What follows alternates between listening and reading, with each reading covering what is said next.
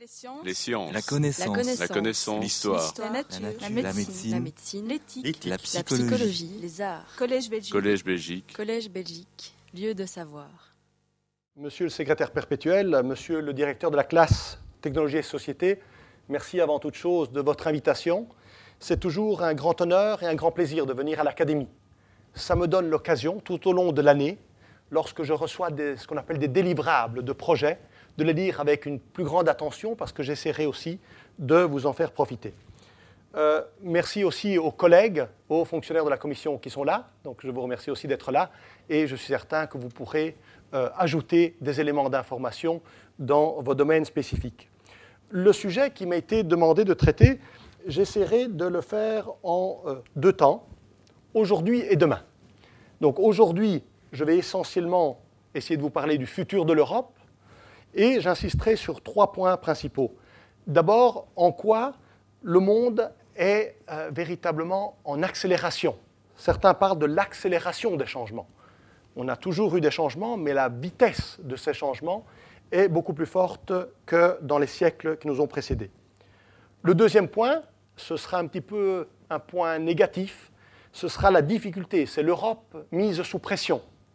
Le président Juncker, ce matin, a très bien dit le, rétrécissement de l'Europe dans ce monde qui s'agrandit.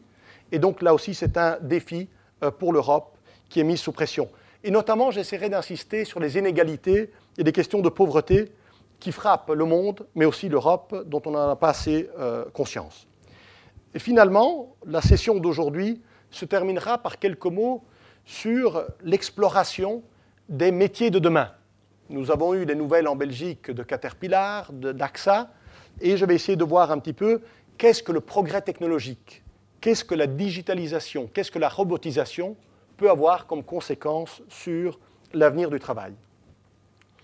J'essaierai d'utiliser, d'exploiter certaines publications que, j'ai pu euh, coordonner au niveau européen, notamment le rapport Global Europe 2050, qui est un rapport de prospective, ainsi que différentes activités sur ce que j'appelle la transition socio-écologique. D'où aussi le titre Le futur de l'Europe, co-création et durabilité. Alors, quand on parle de l'avenir de l'Europe, c'est extrêmement difficile de parler de l'avenir de l'Europe, mais il y a toute une série de disciplines qui s'attellent à la tâche. Alors, les mots ne manquent pas. Vous avez peut-être tous entendu, en français, on utilise le mot prospective, qui n'est pas facile à traduire. Les Anglais utilisent tantôt le mot foresight, tantôt le mot forecasting, d'autres utilisent des modèles, des modèles mathématiques, d'autres encore parlent de vision d'avenir, d'horizon horizon scanning, de trend monitoring, technology assessment, des feuilles de route, roadmap. Et donc, vous voyez que les traducteurs s'en donnent souvent, ont beaucoup de, de tâches pour essayer de traduire. Chaque, chacun de ces termes a des caractéristiques méthodologiques différentes. Donc, certaines sont plus qualitatives, basées sur l'expertise individuelle. D'autres sont plus quantitatives et essayent d'extrapoler un certain avenir.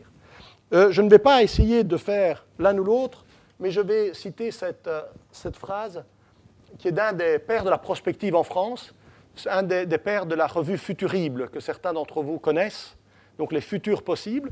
Gaston Berger aimait dire cette phrase Voir loin et large, analyser en profondeur, prendre des risques, penser à l'homme. Je pense que c'est quelque chose qu'aujourd'hui, on doit euh, effectivement euh, y penser très, régulièrement. Alors, un monde qui est plein de défis, à plusieurs égards. Et je vais essayer, à peu près en un quart d'heure, de vous dire en quoi ce monde que l'on voit autour de nous est en train de changer. D'abord, si on prend la part, j'espère que vous le voyez de loin, la part de tout ce qui était euh, énergie renouvelable versus le non renouvelable, en fait, durant des millénaires, l'homme, évidemment, a utilisé les énergies renouvelables. Ce n'est que depuis les années 60 que la part des non renouvelables, les combustibles fossiles, donc charbon, pétrole, le gaz, et les technologies nucléaires, ont pris le pas sur les technologies non renouvelables. Ça, c'est ce qu'on pourrait appeler un grand changement systémique. Autre grand changement systémique, si l'on prend les, euh, les tendances de très longue durée, c'est la part des gens vivant à la campagne, les ruraux, versus les, personnes urbaines. Depuis 2008, la part des, des hommes vivant en ville a dépassé celle-là. Monsieur le Vicomte, très honoré de votre présence, monsieur l'ancien président de la Commission. Donc voilà, ce sont des premiers changements systémiques, renouvelables versus non renouvelables et ruraux versus urbains. Alors, autre changement, la population mondiale qui était constante, qui a été constante pendant des siècles, a, est passée d'un milliard et demi en 1900 à plus de 7 milliards aujourd'hui, et selon les perspectives des Nations Unies, on parle de 9-10 milliards à l'horizon 2050. Le PIB est passé en un siècle de 5 à 70 000 milliards de dollars. L'utilisation de l'énergie est passée de 5 à 500 hexajoules, et on a perdu énormément d'espèces, de 10 à 30% D'où le titre aussi de durabilité dont je vais essayer de vous parler euh, demain. Quels sont les, grands changements du XXe au XXIe siècle? Et j'ai travaillé aussi avec euh, mon collègue Thomas sur ces, questions-là, à la DG Recherche. D'abord, on est passé d'un système de quantité à la qualité. Et je vais l'illustrer dans un instant. On est passé de la, de la chaîne de montage au service personnalisé. On est passé de la proprietas à l'usus. Si vous pensez de plus en plus à toutes ces plateformes où on n'est pas propriétaire du vélo que vous utilisez ou euh, de, la voiture que vous louez, voire de la chambre dans laquelle vous dormez. Vous êtes vraiment utilisateur. On est passé de la pure concurrence à la coopétition. On, on est passé des consommateurs aux prosumers. Si vous voyez ce qui se passe dans le domaine des technologies d'information, de plus en plus les personnes sont consommatrices, mais aussi productrices de contenu. On est passé d'un système linéaire un système circulaire et dans le domaine de l'emploi, de la stabilité à la flex-sécurité, que certains haïssent, d'autres euh, euh, aiment beaucoup, mais en tout cas, le système d'emploi a beaucoup changé. Quelques exemples pour illustrer cela. D'un côté, on avait la Ford T, vous vous souvenez, c'était une Ford, vous la voyez noire ou noire, c'était la couleur que, disait Ford. Et puis aujourd'hui, vous avez la Cinquecento, vous avez une centaine de panoplies selon l'intérieur, l'extérieur, bicolore et ainsi de suite. On est passé de la médecine, je voudrais presque dire médecine à la chaîne, à la médecine personnalisée. Et c'est quelque chose qui se développe de plus en plus. On a des nouveaux, euh, nouveaux business models.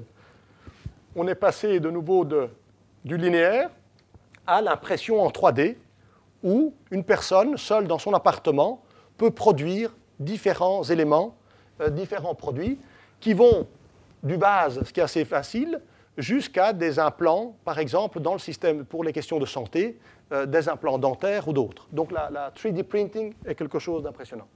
On est passé de l'hôtel classique à la, chambre, euh, à, la chambre louée chez un autre privé. Alors les frontières, de plus en plus, ont tendance à être floues. Les frontières entre le professionnel et le privé j'aimerais demander à combien de professionnels, combien de professionnels ne reçoivent jamais un email privé au bureau et combien de ces mêmes collègues n'ouvrent jamais un email professionnel le dimanche. Donc la frontière entre le professionnel et le privé devient de plus en plus floue. La frontière entre l'industrie et les services devient aussi beaucoup plus floue. Quelle est la part de la valeur ajoutée d'un smartphone? Est-ce la part industrielle ou les services qui y sont associés La question du marché et de l'État Là aussi, la frontière, je dirais, a souvent été floue, mais elle est encore plus aujourd'hui. Donc quand on, avait l'habitude de, donner quelques exemples, dans le passé, quand on parlait du secteur privé, on donnait le secteur bancaire. Après 2008, on a changé, on essaie de trouver d'autres exemples. Mais là aussi, ce qui est du marché et ce qui est étatique change. Le nord et le sud. Aujourd'hui, est-ce que Shanghai fait partie du nord ou du sud? Est-ouest, pays développés et en développement. Jacques Attali parle souvent des nomades du XXIe siècle. Il dit, dans un de ses livres, il y a moins de différence entre un Américain, un Européen et un Japonais qui regardent la même télévision, qui lisent les mêmes journaux, que deux habitants de la même commune, de la même municipalité. Et donc je pense que c'est assez vrai. Et puis aussi, les frontières deviennent de plus en plus floues entre les néo-keynésiens, les néolibéraux, et puis ce qu'on appelle le state capitalisme chinois, qui semble avoir, en tout cas a eu ces dernières années, le vent, euh, le vent avec lui. C'était très en vogue le monde, est-ce qu'on est dans un monde multipolaire? Est-ce qu'on parle d'un G2 Est-ce qu'on parle de la fin de l'Occident? Il y a quelques livres sur cette idée de la fin de l'Occident comme modèle dominant euh, au niveau mondial. Alors, au niveau euh, économique, certains parlent du siècle de la stagnation, avec une très faible croissance économique, qui remet en jeu pas mal de nos habitudes, pas mal de notre, notre welfare state, évidemment, est, mis en question. Un rapport de l'OCDE e très récent dit qu'on est, on est trop dépendant de l'économie américaine. L'économie chinoise se détériore et il y a aussi un rééquilibrage vers les services. Chose assez étonnante, depuis 7 ou 8 ans, le commerce international a tendance à baisser. Il croît moins que toutes ces, au cours des, dernières euh, décades. Il y a de plus en plus d'instabilité dans certains marchés émergents. Je me souviens juste qu'il y a 2-3 ans, on parlait du Brésil comme étant le grand pays émergent. À part la Chine, on disait c'est toujours les briques. Et le Brésil, aujourd'hui, est dans une situation beaucoup plus chaotique. La vulnérabilité aussi par rapport euh, au, taux de change.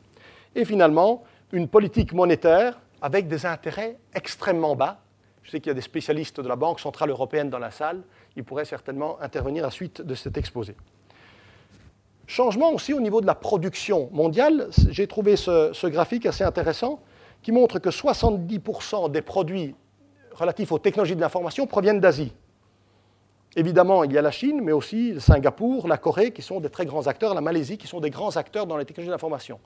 Donc 70% des produits que nous utilisons maintenant quotidiennement, l'année dernière j'avais fait un exposé à l'Académie sur l'enchevêtrement entre l'homme et la technologie. Aujourd'hui, si vous oubliez votre smartphone à la maison, même si vous êtes à 3-4 km de la maison, probablement vous reviendrez le chercher, parce que vous en avez besoin, parce qu'il y a vos contacts, il y a votre agenda, la moitié de votre vie se trouve dans, votre smartphone. Et donc vous vous rendez compte que 70% de euh, ces produits sont fabriqués en Asie. Alors on a toujours eu de la pauvreté et de la richesse, mais de plus en plus on a l'extrême richesse et l'extrême pauvreté. Ça c'est une photo à Sao Paulo. Donc vous voyez en face d'un bidonville, vous avez des bâtiments avec des piscines individuelles et des terrains de tennis. Donc ça c'est vraiment l'extrême pauvreté et l'extrême richesse qui se touchent. On a toujours eu des grandes différences dans l'histoire, mais l'extrême richesse et l'extrême pauvreté n'étaient pas quotidiennement l'un vis-à-vis de l'autre. Et puis ça, c'est un chiffre qui a été présenté au, Forum mondial, World Economic Forum, qui montre que la richesse des 62 personnes les plus riches au monde est équivalente à la richesse de 3 milliards et demi de personnes. Donc 62 personnes, donc je dirais les trois quarts, la moitié de cette salle, euh, réunies, si on les réunissait ici, détiennent plus que 3 milliards et demi de personnes. Donc extrême richesse, extrême pauvreté. Phénomène d'urbanisation très fort aussi. Si vous prenez les villes, les mégacités de plus de 10 millions, on en avait en 1990 10 villes de cette taille-là. On pense tout de suite à New York ou à Tokyo. Et aujourd'hui, il y en a 41, dont de, très nombreuses euh, en Afrique et en Asie, évidemment. Alors, ce phénomène d'urbanisation est important, mais il s'accompagne de quelque chose de plus inquiétant, c'est la part des bidonvilles dans les populations urbaines. Donc ça, c'est des chiffres que j'ai pris chez Davis et le Kéman. En Éthiopie, au Soudan, au Bangladesh, mais aussi dans des pays beaucoup plus développés comme l'Égypte, la Chine, le Brésil ou l'Argentine, plus de 30% des, personnes urbaines vivent avec des systèmes sanitaires, des systèmes électriques euh, qui sont au niveau des bidonvilles, des favelas, des baracopoli. Donc on a cet euh, euh, accroissement urbain et aussi une très forte paupérisation urbaine. On a évidemment le phénomène des migrants, dont en Europe on a senti les conséquences, y compris sans doute le, Brexit. La, question des migrants, nous avons les, réfugiés, mais les migrants économiques, certains m'ont dit un jour, oui, mais peut-être que la question des migrants va être résolue dans deux ou trois ans. Moi, je dis dans les 200 ou 300 ans, peut-être. Donc la durée des migrations, notamment économiques, de personnes qui cherchent un meilleur avenir pour elles et pour leurs enfants est assez évident. Quelque chose qui n'est pas souvent mis en évidence, et j'ai essayé de le mettre en exergue dans le bas de ce transparent, c'est que les transferts des migrants vers les pays en développement équivalent à 420 milliards par an. Et je vous rappelle que l'aide au développement, c'est à peu près 50 milliards. Donc vous voyez que ce que les migrants transfèrent chez eux dans leur pays d'origine est euh, énorme par rapport à l'aide au développement. Donc là aussi, c'est quelque chose qu'on ne considère pas assez euh, souvent. On a des villes qui sont de plus en plus cosmopolites, il y a, c'est assez étonnant, des mouvements nationalistes, des mouvements de repli sur soi. Et on voit que des villes, donc c'est les villes, hein, ce n'est pas la région de Bruxelles, parce que quelqu'un m'a dit un jour, mais non, mais la région de Bruxelles, ce n'est pas possible, c'est la ville de Bruxelles. La ville de Bruxelles, 62% des personnes ne sont pas nées, ne sont pas nées dans le pays. C'est quand même assez impressionnant avec d'autres, Dubaï 83, Toronto 46, euh, Sydney, Los Angeles 40%, et Londres aussi près de 40%. Donc on voit qu'il y a un cosmopolitisme de plus en plus prononcé dans plusieurs parties du monde. Alors il y a deux grandes visions de l'avenir. Alors une vision, je dirais, optimiste, où vous voyez, c'est un, un, développement harmonieux, où modernité, écologie se mêlent, c'est cette image de gauche. Et cette image de droite, c'est un développement de, pauvreté, de bidonville, d'arrangement. Je ne sais pas laquelle est plus réaliste, mais en tout cas, les deux sont euh, possibles. Ce qui est certain, c'est que la, distribution de la richesse est tout, à fait, euh, est, tout à fait impressionnante. Et si dans les années 80, le ratio entre les 10 personnes les plus riches et les 10% les plus pauvres était de 7 à 1, aujourd'hui il est de 10 à 1. Donc ces inégalités ont tendance à fortement augmenter. Autre élément pour ce monde en euh, changement, c'est les risques, ce qu'on appelle les risques globaux. Ça a aussi été présenté euh, à Davos il y a quelques mois. Et vous voyez qu'un des, des, risques principaux au cœur de la, carte des risques, c'est l'instabilité sociale. Un jour, quelqu'un m'a dit, mais vous qui faites de la prospective, quel est d'après vous le plus dangereux? Alors on penserait peut-être à Dash, on penserait à d'autres choses. Moi, je pense que dans beaucoup de villes, c'est quand vous voyez des populations de 50% de jeunes au chômage, quand vous voyez des millions de personnes qui sont ce qu'on appelle NEETs, Neither in Employment, Education or Training, je pense que dans certains endroits, ça risque d'être euh, explosif. Autre problème dont on ne mentionne pas assez souvent, on parle souvent de la dette publique. C'est les chiffres, et tous les jours, dans les journaux, dans les quotidiens, à la télévision, on parle de la dette publique, mais la dette privée est aussi extrêmement importante. Donc vous voyez, si on prend les États-Unis, la dette du secteur privé est deux fois plus élevée que le PIB. Donc ça, c'est aussi quelque chose dont on ne parle pas assez souvent. On parle souvent de la dette publique, mais la dette privée. En Europe aussi, vous voyez, l'Europe, c'est en jaune ici. Nous sommes aussi à près de 150% du PIB en termes de dette privée.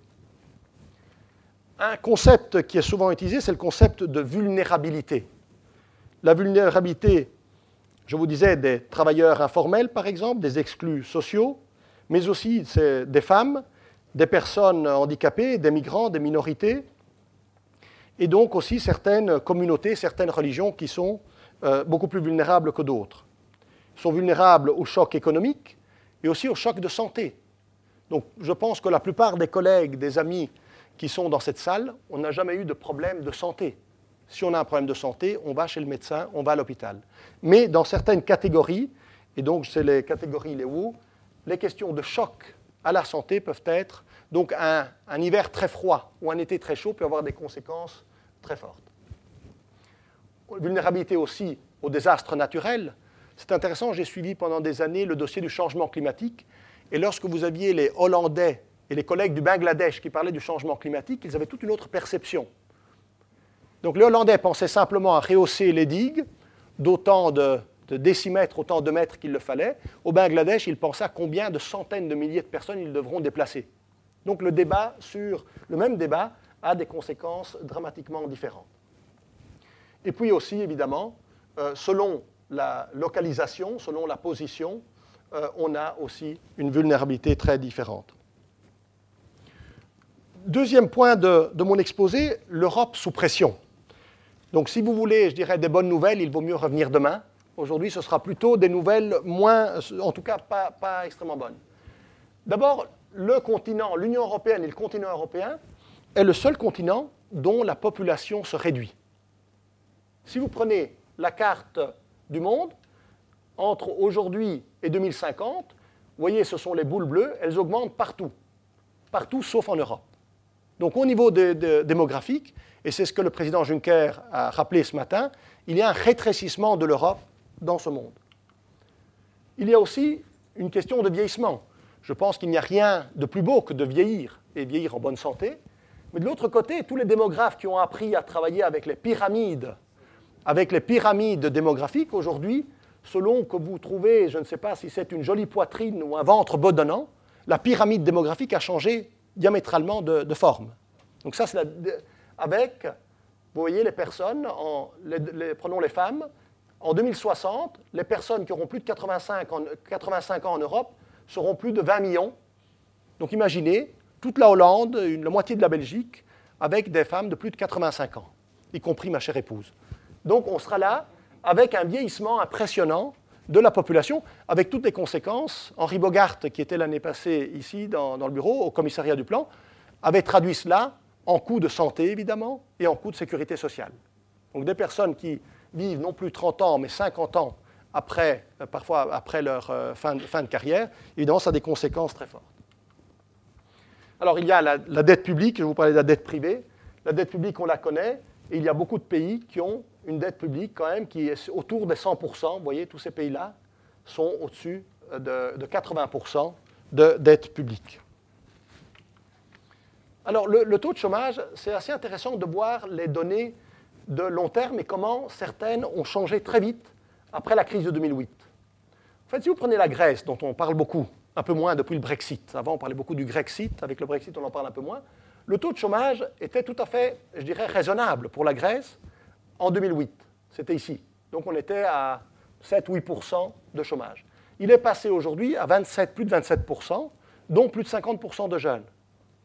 Donc en 5 ans, en 6 ans, le taux de chômage dans certains pays, et je pense à la Grèce, je pense à l'Espagne, qui était ici à moins de, 12%, qui est aussi passé à plus de 25%. Donc ça montre aussi qu'il y a eu parfois de, je ne sais pas si on peut appeler ça des bulles, ou en tout cas des phénomènes l'Espagne a toujours eu un chômage assez fort, excepté les dix dernières années, entre plus ou moins 1997 euh, et 2007. Et donc maintenant, le chômage arrive à des niveaux euh, tout à fait inacceptables, en particulier euh, pour les jeunes. Alors si on essaye d'être, j'essaie quand même de vous donner aussi un peu d'éléments positifs sur l'Europe, si on prend ce qu'on appelle les centres d'innovation dans le monde, on voit qu'il y a évidemment les pays, des, villes au Japon, il y a aux États-Unis, mais il y a pas mal de, villes et de régions européennes. Vous avez la, Bavière, vous avez Stockholm, Londres, Vienne, Stuttgart, qui sont parmi les grandes zones d'innovation. Et ces zones d'innovation, les historiens montrent que parfois, depuis des siècles, ce sont les mêmes endroits où on innove. Et donc, on parle parfois de la banane d'innovation qui va grosso modo de Londres à Milan. Et c'est au coup, dans cette forme de banane où il y a le même développement économique, innovation, progrès économique et progrès social. Alors, on, ne s'en rend pas toujours compte non plus, mais la crise a fait perdre à l'Union européenne près de 1000 milliards d'euros. Donc, entre 2008 et 2009, c'est le gap que vous voyez ici, on a perdu près de 1000 milliards et on n'en est pas encore arrivé. Pardon, en général, on essaye toujours dans les modèles de montrer voilà, ça c'était la tendance, la tendance avant la crise. Et donc, vous voyez qu'il y a encore un gap assez important. Et donc, même en Europe, alors que les Américains sont parvenus à rattraper ce, fossé, ce gap, en Europe, on n'y est pas encore euh, arrivé. Alors, je vous parlais d'un rétrécissement de l'Europe. Les chiffres, j'aime toujours dire, c'est l'amour de la lettre et la force du chiffre. En 1970, le PIB européen représentait 37% de la richesse mondiale. Donc en 1977, en 1970, 37% du PIB était en Europe. Aujourd'hui, on en est à peu près à 25%, et demain, dans les scénarios les plus optimistes, on arrivera à 17%. D'où de nouveau ce rétrécissement de l'Europe. Si vous prenez la population, c'est aussi un élément, un facteur assez déterminant, la, la population et le PIB. En 1950, si on considérait évidemment, on n'était pas à 28 à l'époque, mais imaginez qu'on soit les 28 nous étions 381 euh, millions et l'Inde avait 372 millions d'habitants. Donc on était plus peuplé que l'Inde. À l'horizon 2050, l'Europe, on sera toujours autour, sauf migration de grande ampleur. Et de grande ampleur, je parle de plus d'un million, un million et demi de personnes de très grande ampleur. Les, les Indiens arriveront à près d'un milliard sept, selon les perspectives des Nations Unies, donc trois fois plus peuplés que l'Union européenne. D'où évidemment les grands changements euh, géopolitique que l'on connaît. Et j'aime beaucoup cette phrase de Paul-Henri Spaak qui disait dans les années 50, il n'y a plus que des petits pays en Europe, mais certains ne le savent pas. Lorsqu'on dit ça, tout le monde, grosso modo, sourit ou accepte l'idée, mais je pense que lorsque vous voyez les réunions du Conseil européen, vous avez l'impression que cette phrase de SPAC, personne ne veut la voir. Donc je pense que cette phrase est à méditer, peut-être à mettre sur plusieurs tables euh, pour s'en rappeler. Alors moi j'aime beaucoup ça. Je, ne suis pas un grand sportif, je ne suis pas, j'aime beaucoup le sport, mais pas dans l'escrime. Ici c'est Elisa Di Francesca, Rio. Je ne sais pas si vous avez vu. C'est la seule sportive européenne qui, a, qui, est sortie après donc, euh, la, médaille d'argent à, à Fioretto, non? C'est l'escrime. Elle a mis en exergue le drapeau européen. Il y a quelques années, on avait écrit si vous faites simplement l'addition du nombre de médailles des pays de l'Union européenne, on est pratiquement deux fois meilleur que les Américains.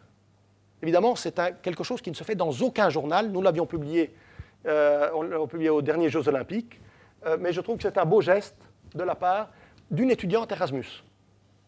Et je pense que ce n'est pas un hasard. Je pense qu'il y a des programmes européens qui font que les personnes se sentent euh, plus européennes. C'est une belle image, je trouve, qui montre qu'une face au changement du monde, au niveau démographique, au niveau économique, pour avoir une place, si on a 28 drapeaux plus un, ça fait un peu désordre.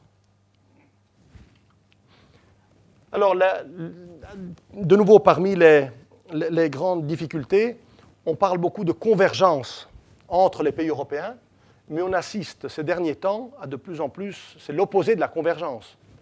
Si vous regardez le pro capita entre les régions les plus riches et les plus pauvres d'Europe, euh, on est passé pratiquement d'un facteur 14 euh, entre les régions les plus riches d'Europe et les régions les plus pauvres.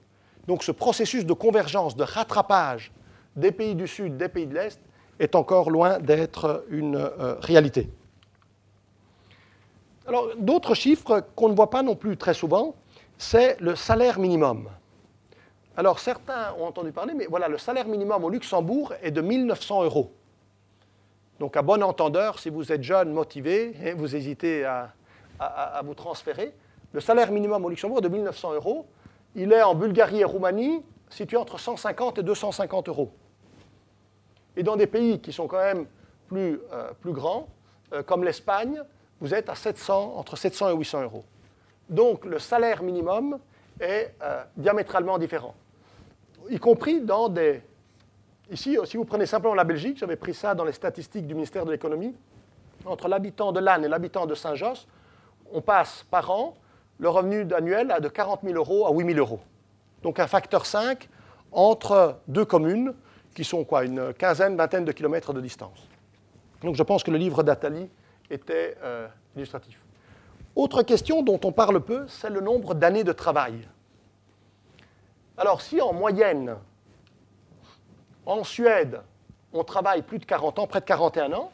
Dans d'autres pays comme l'Italie ou la Hongrie, on travaille une trentaine d'années. Et j'avais vu un Américain qui un jour m'avait dit, par rapport aux, euh, Européens, les Américains, évidemment, ont un niveau de, travail beaucoup plus élevé en termes de jours de travail, en termes d'heures de travail par semaine, jours de travail et euh, jours de congé par an. Je ne dis pas qu'on doit faire le nivellement par le bas, mais ça c'est pour demain. Je vais montrer comment, sans essayer de comparer les salaires minimums aux Philippines ou au Vietnam, sans parler de voir comment peut-on, euh, disons, avoir une renaissance européenne par l'eau, en particulier par la co-création, par l'innovation et par la durabilité. Autre élément, c'est qu'en Europe, en moyenne, on a 20% des gens qui sont at risk of poverty ou de social exclusion. Alors, quand les niveaux moyens quand la croissance est plus faible et qu'il y a un niveau plus bas de richesse, vous avez ce niveau baisse, évidemment, parce que c'est par rapport à une, euh, moyenne. Mais il faut bien prendre en compte que dans certains pays, de nouveau, je prends les derniers arrivés dans l'Union, la Roumanie et la Bulgarie, on a près de 40% de personnes qui sont au, niveau du, seuil de pauvreté. Alors, euh, un livre qui s'est vendu à plus d'un million d'exemplaires, c'est fréquent chez, pour Harry Potter, c'est très rare pour un livre d'un académique. Donc Thomas Piketty, qui est professeur, que vous avez certainement entendu, a vendu plus d'un million de, son livre, et lui a fait une étude assez historique, donc c'est économique et historique, en montrant comment les, euh, pour montrer le rôle des institutions et des politiques. Aujourd'hui, le politique est décrié, les institutions sont parfois mises à mal, et lui montre comment, sans des institutions spécifiques et des politiques, il prend le cas des Américains par exemple, où une personne qui est dans le niveau de, revenu le plus faible a très peu de chances finalement d'accéder à une éducation, euh, une bonne éducation, un collège à l'avenir.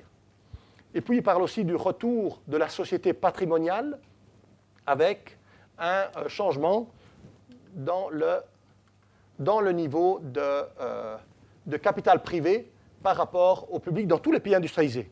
Donc il n'y a pas d'exception. De la Suède aux États-Unis, en passant par la France, on a le même type de retour de la société patrimoniale.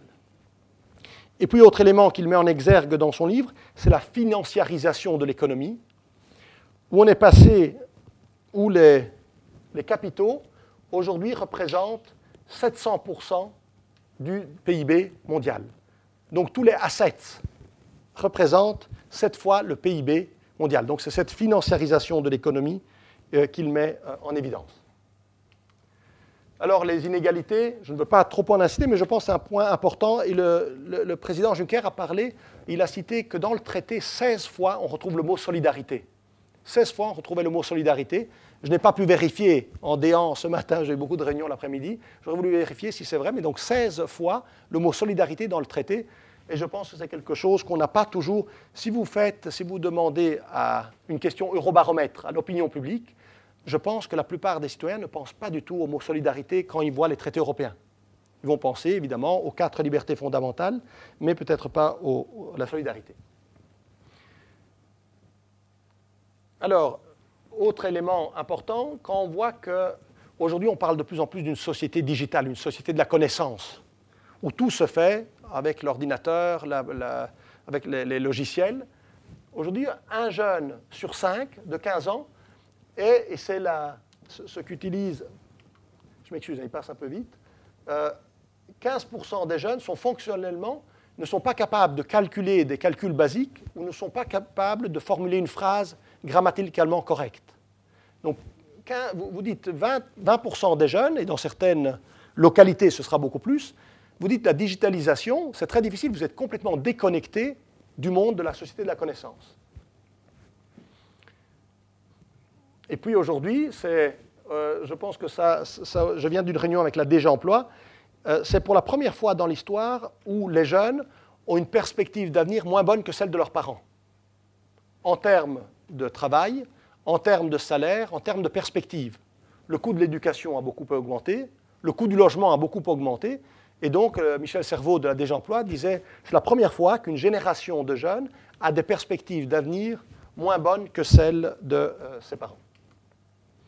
Alors on voit aussi, ce qui compte aussi, c'est les dépenses dans le domaine de l'éducation.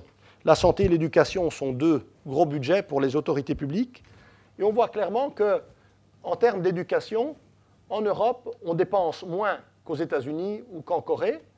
Mais ce qui est aussi différent, c'est la part des euh, dépenses euh, privées dans cette euh, éducation. Vous voyez qu'aux États-Unis et en Corée, la part ici en vert est beaucoup plus importante qu'en Europe.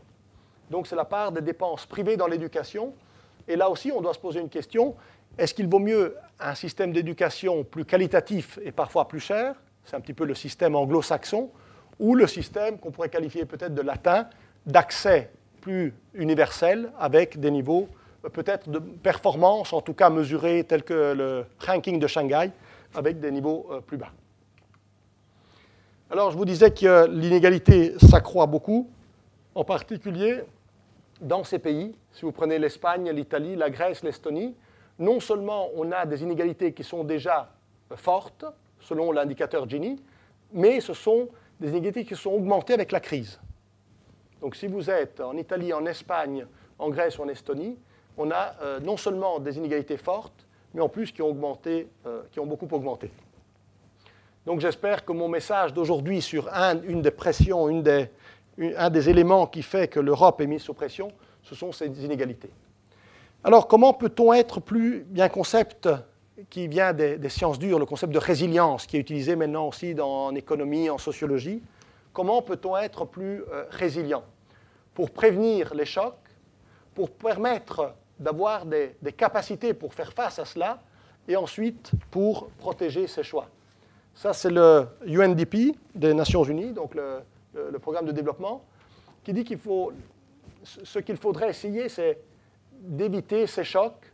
Évidemment, vous avez des chocs de désastres naturels. Vous pouvez avoir un, ouragan, vous pouvez avoir un tremblement de terre, mais il y a aussi des chocs beaucoup plus euh, liés à la régulation financière, liés au développement de l'enfance, liés à la cohésion sociale. Donc ça, ce sont des, des chocs importants. Comment peut-on permettre de faire face à cela avec la fourniture de l'éducation et la santé Je pense que le président Obama a essayé au cours de ses huit ans des améliorations, mais notre système de santé, et là c'est un point positif, par rapport au système américain, est beaucoup plus accessible et globalement performant. Donc nous avons des acquis en Europe, notamment dans le domaine de l'éducation et de la santé, qu'on doit reconnaître et qui ne sont pas assez mis en avant dans les médias. Alors l'emploi évidemment, et puis aussi avoir par exemple des systèmes de préparation au désastre. Nous avons eu le cas en Italie au mois d'août, au Japon, des, tremblements de terre aujourd'hui sont beaucoup plus... Euh, ils se préparent à cela. Donc les gens sont formés, les bâtiments sont conçus pour ça. Et donc là aussi, en Europe, on peut prendre parfois des leçons chez nos, voisins. Alors j'en viens à la troisième partie de mon exposé, qui est la plus, euh, la plus futuriste, si vous voulez. Comment imaginer le travail de demain? D'abord, je trouvais cette phrase de Voltaire très belle. Le travail éloigne de nous trois grands mots, l'ennui, le vice et le besoin. Je pense que les classiques ont toujours des formules assez, euh, assez vraies. Donc le travail éloigne de nous l'ennui, le vice et le besoin. Donc c'est quelque chose, quand vous voyez, moi je suis impressionné, il y a cette, euh, needs. Neither in employment, education or training. Ça veut dire, et beaucoup de jeunes sont dans cette situation, c'est des gens qui ne font rien. Neither, qui ne sont ni dans l'éducation, ni ils n'ont pas d'emploi et ils ne sont pas en formation. Ça veut dire qu'ils ne font rien du matin au soir. Et donc ça, c'est quelque chose, à mon avis, euh, Voltaire est certainement euh, à méditer. Alors, il y a deux, euh, deux, académiques qui ont des noms assez imprononçables, Brion Olfson et McAfee, qui travaillent beaucoup sur l'avenir du travail. Et ils disent qu'aujourd'hui, on est dans une période, il n'y a jamais eu de meilleure période dans l'histoire pour les gens qui ont beaucoup de qualifications, qui ont le bon niveau d'éducation parce que ces personnes peuvent exploiter les technologies pour créer, capter de la valeur. Donc c'est formidable. However, mais il n'y a jamais eu de temps, de, pire moment dans l'histoire pour un travailleur qui n'a que des qualifications ordinaires et qui n'a que peu de capacités, parce que les ordinateurs, les robots et les autres technologies digitales euh, ont, besoin, ont besoin effectivement d'avoir un niveau de qualification beaucoup plus élevé. Donc on est dans, ce que j'appellerais une polarisation de la société. D'un côté, des gens de plus en plus éduqués, mieux éduqués, plus performants, et de l'autre côté, des personnes avec ce qu'on appellera tout à l'heure, je vous montrer, routine tasks, des tasks de routine. Mais quand vous voyez qu'aujourd'hui, vous avez des self-driving cars, des voitures automatiques à Singapour qui commencent à se commercialiser, vous pensez à qui a comme capacité de conduire et uniquement conduire, son avenir n'est pas, euh, pas assuré. Et donc, vous avez cette euh, dichotomie sociale très, très forte. Alors, je vous parlais tout à l'heure du taux de chômage des jeunes. Euh, je trouve que dans certains pays, on est arrivé à des niveaux, euh, une génération losta, disent les Espagnols. Quand vous avez plus de la moitié des jeunes qui sont au chômage, c'est une génération perdue, et les chiffres le, le, démontrent. Et je vous parlais du chiffre des NEETs. 15 millions de personnes, donc 15 millions de personnes ne sont ni dans des situations d'emploi, ni d'éducation, ni de formation. Alors, en même temps, donc, on a ces niveaux de chômage extrêmement élevés. On parle souvent de mobilité, mais la mobilité européenne, il y a peu de mobilité en Europe. J'ai eu un débat comme ça en Autriche où certains Autrichiens trouvaient que la mobilité était quelque chose de scandaleux, qu'il ne fallait pas bouger pour avoir un travail. Je le comprends dans une société agraire traditionnelle, mais dans une société dans une société globalisée, dans une société où de plus en plus tout se fait à distance, qu'on le veuille ou non, qu'on aime ou non la globalisation, parce qu'il y a les pros et les anti-globalisation, mais il y a très peu de mobilité. Et vous voyez que beaucoup de, firmes, d'industries, montrent qu'il y a le pourcentage d'entreprises qui disent qu'ils ont des difficultés pour trouver le staff, le personnel adéquat, qui a des qualifications, par exemple, dans le domaine des technologies de l'information, euh, dans le domaine de l'ingénierie, dans le domaine de la comptabilité ou autre. Donc vous avez toute une série de, de nouveau, une dichotomie sociale entre ceux qui sont très qualifiés et peu qualifiés, et puis, d'un côté, beaucoup, beaucoup de chômage dans certaines régions, dans certains pays, et puis des entreprises qui ne parviennent pas à avoir le personnel adéquat. Autre problème de, l'Europe où le, futur du, du, travail n'a pas la productivité. La productivité du travail a été nettement plus faible dans l'Union européenne qu'aux États-Unis. Et donc, si on prend ces années, vous voyez la productivité du travail, la croissance annuelle de la productivité du travail, on voit que l'Europe est très loin. Par exemple, regardez la Corée du Sud, les progrès de la Corée du Sud, qui est peut-être un exemple au niveau du développement de l'innovation, au niveau des qualifications. On voit un saut dans la productivité, d'où aussi évidemment demain dans le PIB pro capita, dans la, euh, la capacité d'innovation. Alors, certains se, se, posent la question, comment se fait-il qu'il y ait encore tellement de travail, malgré cette robotisation, malgré cette digitalisation? On voit qu'en réalité, il n'y a pas eu beaucoup moins de travail, mais on voit que les travaux qu'on appelle de routine, routine task, je ne sais pas si la traduction française est bonne, il y a euh, de plus en plus ces travaux de routine. Je prenais l'exemple du taxi driver, avec du chauffeur de taxi avec les voitures euh, qui, vont, qui vont toutes seules, on voit effectivement qu'il faut développer tout ce qui a trait aux tâches non routinières, l'interaction interpersonnelle, la flexibilité, la créativité, la capacité de résoudre des problèmes. Et c'est là que les travailleurs ont un avantage, un avantage sur la machine, un avantage dans les services et autres. Euh, donc on voit peut-être aussi une question pour les systèmes d'éducation qui n'ont pas globalement changé depuis 150 ans, le même tableau noir, le même tableau vert. Et donc, dans la plupart des, écoles d'Europe, certains en Finlande, au Danemark, les pays scandinaves ont quelques particularités, mais beaucoup d'autres pays, au niveau des systèmes d'éducation, restent extrêmement. Je ne suis pas certain qu'ils développent beaucoup la créativité, la flexibilité et la capacité à résoudre des problèmes. Donc là aussi, c'est un débat qu'on peut avoir dans les, dans les questions. Et puis, vous voyez les core literacy, donc ce qu'il faut connaître vous avez les reading, writing, numeracy, qui sont les, choses de base, mais de plus en plus, on parle, on parle parfois du terme d'handicapé, d'handicapé digital. Et donc, c'est l'ICT fluency. Dans le monde qui se développe, ne pas être capable d'utiliser des outils informatiques, c'est véritablement, ça devient très difficile. Vous le voyez même dans des activités quotidiennes.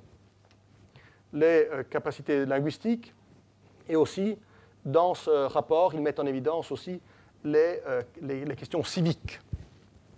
Alors, vous avez aussi des domaines de spécialisation, et puis des compétences et des euh, mindsets, l'état d'esprit. L'état d'esprit qui doit être ouvert sur la curiosité, sur l'initiative, sur la persistance, l'empathie et l'adaptabilité.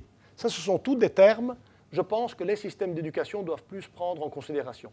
Et puis les compétences, la pensée critique, je pense que l'Académie des sciences est un lieu qui développe très fortement euh, cette capacité-là. La créativité, la communication et la collaboration. On parle de plus en plus de collaborative economy, shared economy. Donc dans une économie collaborative, il faut avoir d'autres capacités que simplement euh, l'industrie qui vend aux consommateurs. Autre point important, comment faire face, comment essayer de dépasser ces barrières à l'innovation? Alors d'abord, il y a l'environnement du travail et l'environnement, la culture organisationnelle. On n'en parle pas assez, mais le risk aversion. mon commissaire, le commissaire Carlos Moedas, dit souvent la différence entre les Américains et les Européens. Lorsqu'un Américain rate quelque chose, il est presque fier de le dire, et il dit c'est grâce à ça que j'ai pu rebondir. Alors qu'en Europe, quelqu'un qui a un échec, qui crée sa start-up qui ne fonctionne pas, aura tendance à le cacher dans son CV. Donc la façon, le risk aversion est quelque chose d'extrêmement euh, important. Ensuite, tout le système hiérarchique, que certains d'entre nous connaissent, certains plus, d'autres moins, mais n'est peut-être pas toujours le plus efficace. Le système de l'engagement, le commitment. Vous avez encore dans certaines organisations le système du, euh, comment on appelle ça, où on met sa carte pour savoir à quelle heure vous êtes entré, à quelle heure vous êtes sorti. Le pointage, pointage. Alors, le pointage, le pointage dans une société de l'information, où c'est essentiellement des relations avec des personnes, c'est des services que l'on rend, le pointage n'a pas énormément d'importance, ou devient nettement moins important que dans les premières images où vous aviez le travail de textile à la chaîne, où effectivement le pointage avait un certain sens. Mais aujourd'hui, on se retrouve avec des organisations avec des systèmes, des cultures organisationnelles euh, dépassées. Puis on parle aussi des réseaux informels, des shadow structures, euh, où la collaboration et le lien avec le monde externe est extrêmement euh, important pour, pour, faire face, pour, pour adopter le changement. Et puis une culture de l'apprentissage. Très souvent, on pense que lorsqu'on a étudié 5 ans, entre 18 et 23 ans, on est prêt pour la vie. Eh bien, de plus en plus, avec l'accélération, un des premiers transparents que je vous montrais, c'était sur l'accélération du monde, il faut se remettre à jour pratiquement tous les 10 ans, parce que les compétences changent et surtout les qualifications dont on a besoin changent aussi. Donc la capacité d'apprentissage. Il y a un, professeur qui est en Espagne, Alessade, qui a, qui a expliqué, qui a essayé de faire euh, quelques ellipses pour montrer le future, future of work. Il dit de quoi on a besoin. Il y a évidemment le contexte physique du travail, il y a aussi le contexte social, l'éducation et les qualifications, mais aussi l'attitude vis-à-vis du travail. Donc plutôt que le pointage, c'est l'éthique du travail. C'est la personne, est-ce que la personne travaille vraiment pour, euh, euh, les objectifs, euh, en, fonction des objectifs atteints? Et puis la technologie de plus en plus cybertechnologie. Ce qui fait écrire aussi, et donc je vous faisais, faisais référence tout à l'heure, aux nomades du 21e siècle, parce que vous avez aujourd'hui des travailleurs qui peuvent se déplacer, qui peuvent vivre quelque part et travailler tout à fait pour autre chose. Si vous prenez les plateformes, dont on parle beaucoup, hein, il, y a, euh, il, y a, un spécialiste qui disait, aujourd'hui c'est quelque chose d'intéressant est en train de se passer. Facebook est la plus grande société d'information, mais n'a pas un seul journaliste. Airbnb est la plus grande, Airbnb offre le plus grand nombre de nuitées au monde, mais n'a pas une seule chambre. Et Uber est la plus grande société de taxi, mais n'a pas une seule voiture. Donc, il disait quelque chose d'intéressant est en train de se passer. Something interesting is happening. Et donc, ici, avec la globalisation, la digitalisation, la virtualisation, fait que le travail devient de plus en plus portable et détaché de la géographie. Donc, aujourd'hui, on s'attache beaucoup au passeport, à la nationalité. Si vous écoutez les débats et voyez les partis politiques émergents dans certaines, parties d'Europe, il y a un attachement au sol, un attachement au territoire, alors que la plupart des tâches sont tout à fait euh, sont devenues mondiales, digitalisées, voire virtualisées. Alors, quels sont les, métiers à risque? Donc, je vous disais que l'automatisation, d'après une étude qu'a faite l'agence CDFOP et euh, qu'a aussi euh, mis, en, exergue l'OCDE, donc l'automatisation va probablement mener aussi à des, pertes d'emplois. Mais essentiellement, lorsque ces tâches sont routinières, et les secteurs à risque on en a une, une triste, euh, euh, euh, démonstration ces derniers temps sur le low skill manufacturing jobs, où si vous avez des systèmes, vous avez des niveaux de salaire trop élevés, vous avez une demande qui ne suit pas, une demande faible de, de machines-outils, vous êtes beaucoup plus à risque. Mais aussi de plus en plus le clerical occupation. Moi, j'ai vu, j'ai constaté en, en, pratiquement 20 ans de commission, il y a 20 ans, un administrateur avait une secrétaire, Aujourd'hui, vous avez un administrateur, un quart de secrétaire, voire un cinquième de secrétaire. Donc on voit que les clerical tasks, mais on fait tout parce que l'informatique a pris beaucoup de, cette part-là. Alors on va vers des jobs de plus en plus vers l'économie orientée vers les services. Dans presque tous les domaines, les services deviennent dominants. On parle toujours de la base industrielle, qui évidemment est essentielle pour fournir aussi une valeur ajoutée importante mais de plus en plus de jobs sont dans le domaine des euh, services. Et c'est d'ailleurs là qu'on retrouvera le plus grand type d'emploi. Ce ne sont pas toujours des occupations avec des très hautes qualifications, mais cependant euh, euh, qui demandent une certaine, je dirais, une personnalisation du contact. Si vous prenez les soins de santé, par exemple. Ce matin, dans l'État de l'Union, Jean-Claude Junger a expliqué dit il faut faire attention à ces tendances nombrilistes qui veulent se renfermer. L'Europe est un des grands gagnants de la globalisation. Pour chaque milliard qu'on exporte, on crée 14 000 emplois supplémentaires. Et donc là, tout le jeu de la globalisation, tout le défi de la globalisation, c'est de dire, essayons aussi d'exploiter. On a parlé d'un siècle de stagnation, euh, et peut-être que l'exportation dans des zones qui sont à plus forte, euh, à plus forte croissance peuvent être une des, une des, solutions. On a aussi des demandes à l'avenir, si on prend entre 2000 et 2020, on voit que la part de la demande des personnes avec un haut niveau de qualification passe de 22 à 37% Donc une forte augmentation des niveaux. Alors que les niveaux à très faible qualification ont tendance pratiquement à être divisés par deux, de 30% à 15% 31 à 16% Quelles sont les, perspectives pour les, jeunes? D'abord, on se rend compte que ce qu'on appelle les millennials, donc ceux qui sont nés avec, euh, avec le, 21e siècle, avec le deuxième millénaire, sont plus enclins à plus de flexibilité. Pour ceux qui ont des enfants, vous vous en rendez sans doute compte, il y a plus d'ouverture d'esprit, plus de perspective. L'idée d'avoir un emploi dans la même société pour la vie est beaucoup moins commun qu'à l'époque de, nos parents. Euh, il y a aussi, je vous parlais tout à l'heure de l'économie collaborative, où on réinvente l'essence des échanges économiques, où on a de plus en plus de prosumers, ce sont ces personnes qui sont consommateurs mais aussi producteurs. J'ai donné l'exemple de Facebook où finalement, vous avez de plus en plus de cas, pour ceux qui aiment la, bonne cuisine, dans le passé il y avait les, guides, il y a toujours les guides Michelin, mais aujourd'hui 9 fois sur 10, les jeunes regardent sur Internet les commentaires des autres, des autres clients. Donc peu de jeunes vont acheter le guide Michelin par contre, ils vont vérifier sur le restaurant quels sont les commentaires des 200 derniers utilisateurs, des 200 derniers consommateurs. Et puis eux-mêmes mettent un commentaire et donc deviennent prosumer et donc deviennent, si vous voulez, des mini, euh, des, mini spécialistes euh, de la gastronomie. Alors, de plus en plus, on se rend compte aussi que les personnes d'un âge avancé euh, restent plus longtemps au travail. Il y a beaucoup de gens, je sais que je vois des collègues parfois à la commission qui, à 65 ans, ont vraiment des difficultés à couper le cordon. Parce que c'est une autre vie. À 65 ans, aujourd'hui, on est encore souvent en bonne santé. Et donc, vous voyez des collègues qui, veulent euh, continuer à, travailler. Et de plus en plus, on le voit avec des systèmes, des arrangements parfois flexibles, avec des euh, systèmes dans, le monde académique, c'est encore plus fort, je pense. C'est des personnes académiques qui sont euh, vivaces, fructueux, jusque pratiquement à, la, fin de leur vie. Un mot sur l'emploi industriel. Je vous parlais des services. On voit que l'emploi industriel entre 2003 et 2013 a baissé. Regardez, même, euh, même en Allemagne, il a très légèrement baissé. Donc l'emploi industriel, qui fournit quand même une forte valeur ajoutée, qui est essentielle pour les services qui sont associés, pour tous les emplois indirects, on voit que dans pratiquement tous les pays industrialisés, il y a une très forte baisse. D'ailleurs, certains se posent la question du terme pays industrialisé quand vous voyez ces baisses dans le, dans le domaine de l'industrie.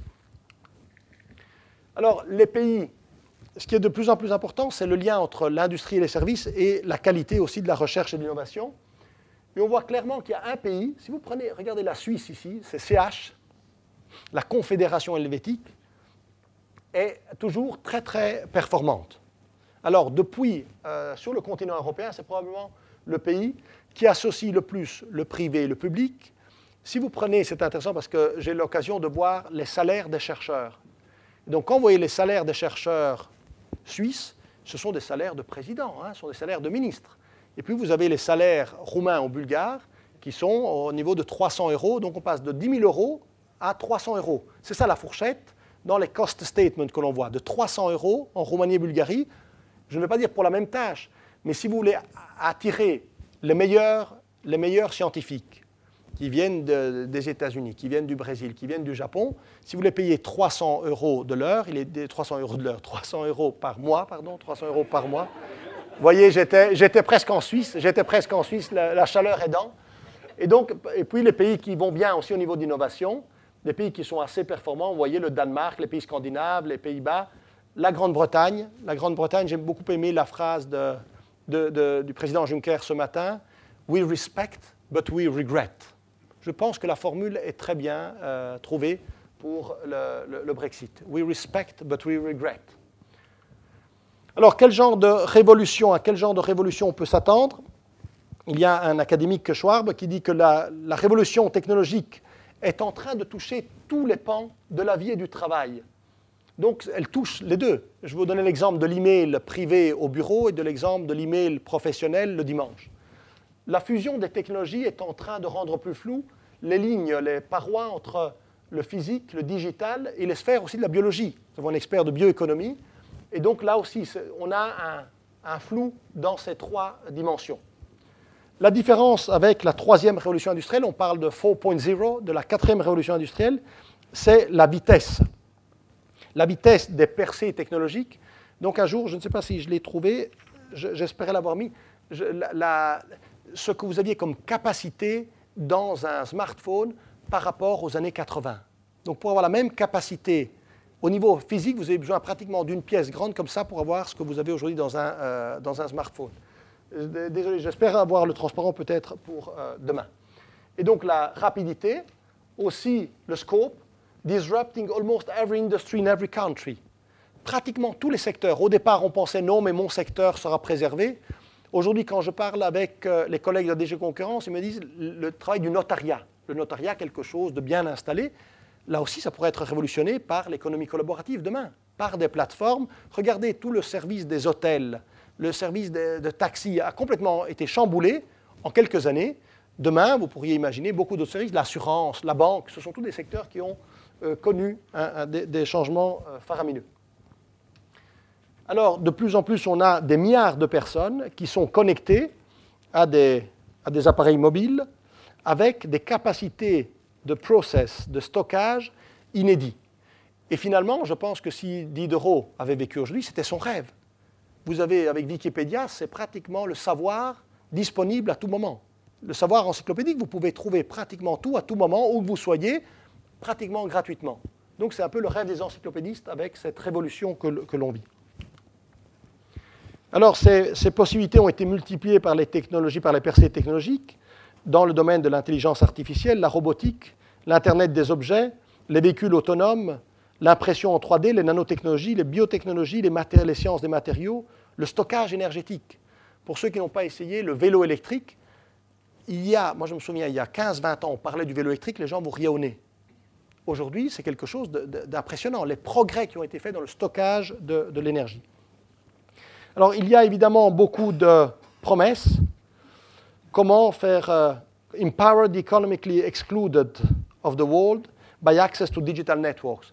Vous avez, je vous disais, les, les personnes exclues pour des questions sociales, pour des questions d'éducation, pour des questions de revenus, et comment accélérer aussi tout ce qui a euh, trait à la personnalisation, personnalisation notamment des médicaments, pour ne pas donner euh, cette idée de one fits all, où on donne le même médicament pour, différentes, euh, pour différents symptômes.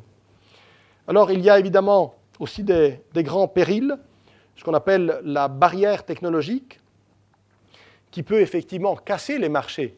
Certains disent oui, mais avec cette économie collaborative, comment est-ce qu'on peut avoir, comment on peut financer un État-providence? Si vous ne financez plus, si vous n'avez plus de licence pour les taxis, si vous n'avez plus de taxes sur les hôtels, et vous pouvez aller ainsi, si vous n'avez plus de tarifs bancaires parce que vous faites tout ça par Internet, si vous réservez vos billets d'avion de façon digitale, c'est des emplois, c'est toute une façon de, faire. Donc j'en parlais avec des collègues de la DG Taxu, de la taxation, comment faire en sorte qu'il y ait une certaine taxation pour les services collectifs dans ce monde de la digitalisation? Je vous donne juste un bref aperçu, c'est peut-être l'apéritif pour vous mettre en appétit pour demain, pour ceux qui ont le courage de venir malgré la température. Demain, on parlera de co-création, donc comment euh, la créativité peut être encouragée avec la collaboration entre différents acteurs. Et puis, je parlerai aussi des crises environnementales et de la euh, durabilité. Je vous remercie infiniment pour votre euh, patience et je vous remercie et peut-être à demain. Merci. Les sciences, la connaissance, la connaissance, l'histoire, la, nature, la médecine, l'éthique, la, psychologie, les arts. Collège Belgique. Collège Belgique. Collège Belgique. Lieu de savoir.